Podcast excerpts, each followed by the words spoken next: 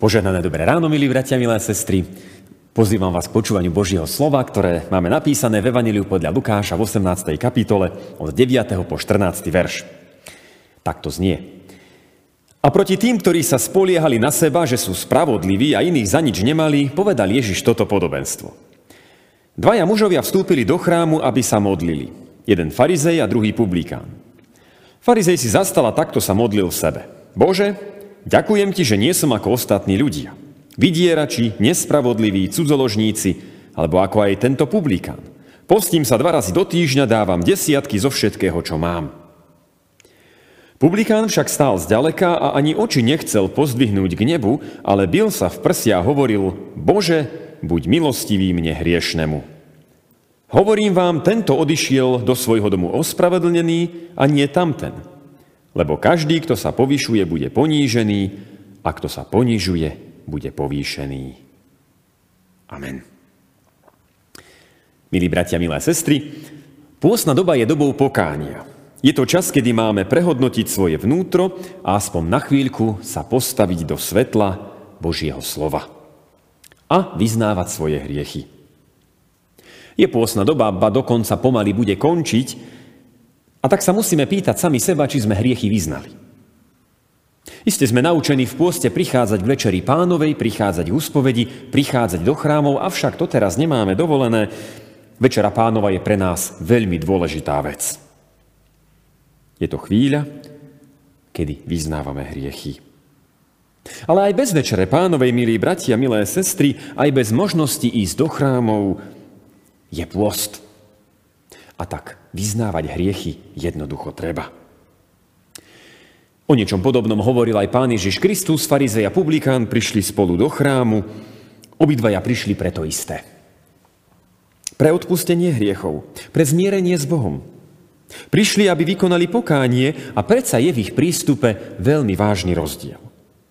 Farizej si zastane dopredu, rovno pred oltár. Postaví sa akoby z očí v oči pánu Bohu ako rovný s rovným. Následne vymenuje Pánu Bohu, prečo by si ho Boh mal všimnúť. Jeden argument strieda druhý. Robím to, robím aj tamto. Plním si povinnosti.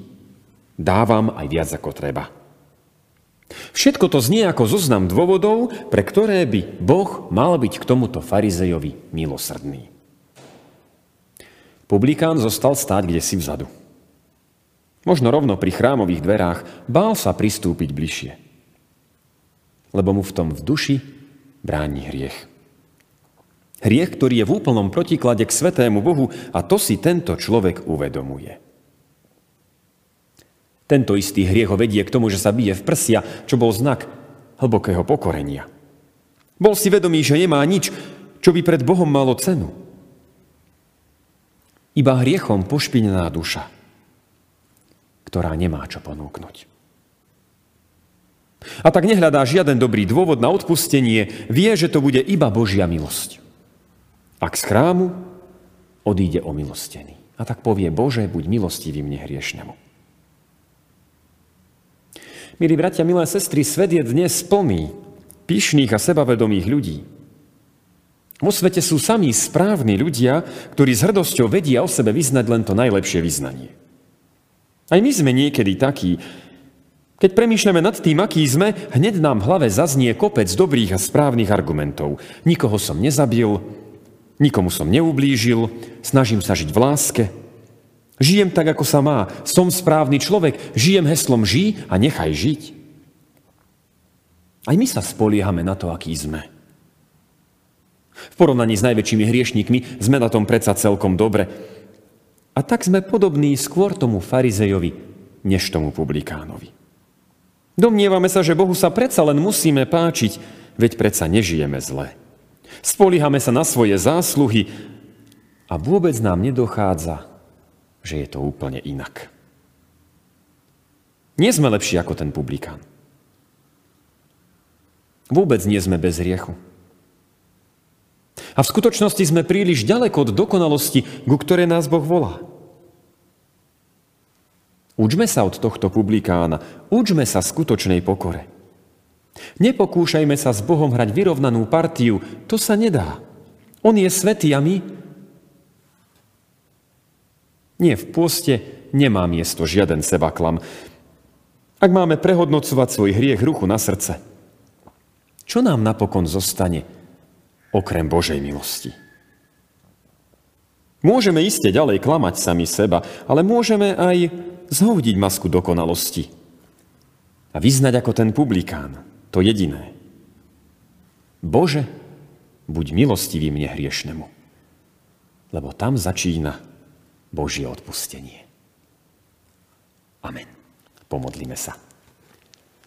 Pane náš drahý, uč nás pravej pokore. Pokore, ktorou Ty si bol známy, keď si chodil po tejto zemi.